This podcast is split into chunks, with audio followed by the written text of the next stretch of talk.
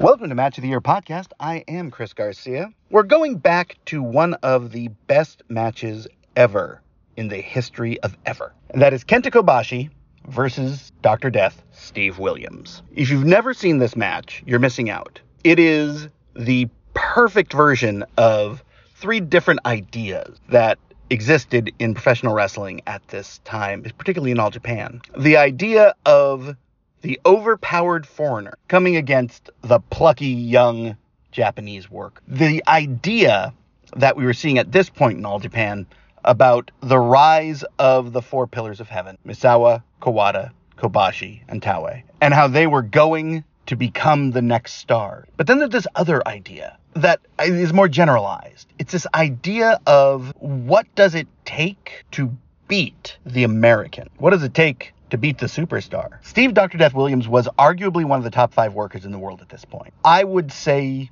Misawa, Kobashi, Kawada, Williams, and probably it was 93, so you're looking at Bret Hart and one of his peaks. You're also seeing Ric Flair is the other sort of name that would pop to my head. Vader also comes up. I think one of the things about this match is it's stiff as all get out. Maybe not quite as stiff as Kobashi versus Hansen, but it has brutality written all over it. And one of the things is that there is no more legitimate tough human being than Steve Dr. Death Williams. And yeah, his reputation took a big hit with Brawl for All, but legitimately he was a tough, tough guy. And he exuded that. His charisma was based on a legitimate toughness. And he was one of the most charismatic workers at that point. There, there's almost no one else I could think of who would have the same sort of idea, except for maybe Misawa. Uh, maybe Shawn Michaels. It is a very different charisma from anyone else except for Hansen and Terry Gordy, though he was on the downslope here, who was working in AJW. And in a way, this match established that same concept for Kobashi. Because we have to remember, Kenta was the low man on the totem pole of the Four Pillars of Heaven. Even Taue was positioned higher, partly because of age, partly because of his background. But Kobashi was the plucky upstart in a way. In essence, he was Misawa going into the Tsuruta match. The flow of this match is perfect. The selling is the most legitimate selling you'll see. Steve Williams should have been Brawler of the Year in 1993. Even more so, I will take this 100% even more so than Mick Foley, who was having a great year, yeah, but the legitimacy of Williams' offense and the legitimacy of his selling, it's very, very smart. Kobashi, on the other hand, looked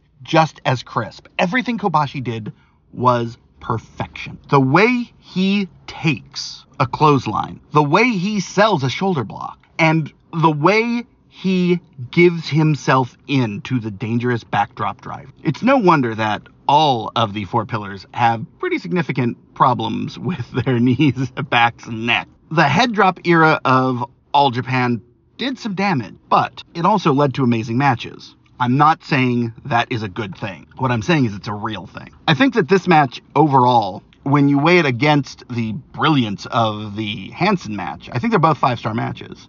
I think what draws me to this one better is that it is the continuation of the Hansen match for Kobashi. It is the idea that he survived a match with Stan Hansen in which he had the absolute living hell beat out, only to come into a match with Steve Williams. And it's not shocking to me that when we see the four pillars of heaven feud, the tag feud, Kobashi, Misawa versus Taue and Kawada, that one, he does some jobs there, of course, because he's the low man on that totem pole. But he is presented as their equal in spirit. And we'd already had one of the most amazing matches of all time, the Furnas and uh, and Kroffat versus Kobashi and Kikuchi. That match, which I consider to be one of the best of all time, I have a hard time thinking of any match outside of All Japan that tops. But what we have is Kobashi ascendant. He is not going to replace Misawa or Kawada for that matter yet. But this establishment of him as a superstar, as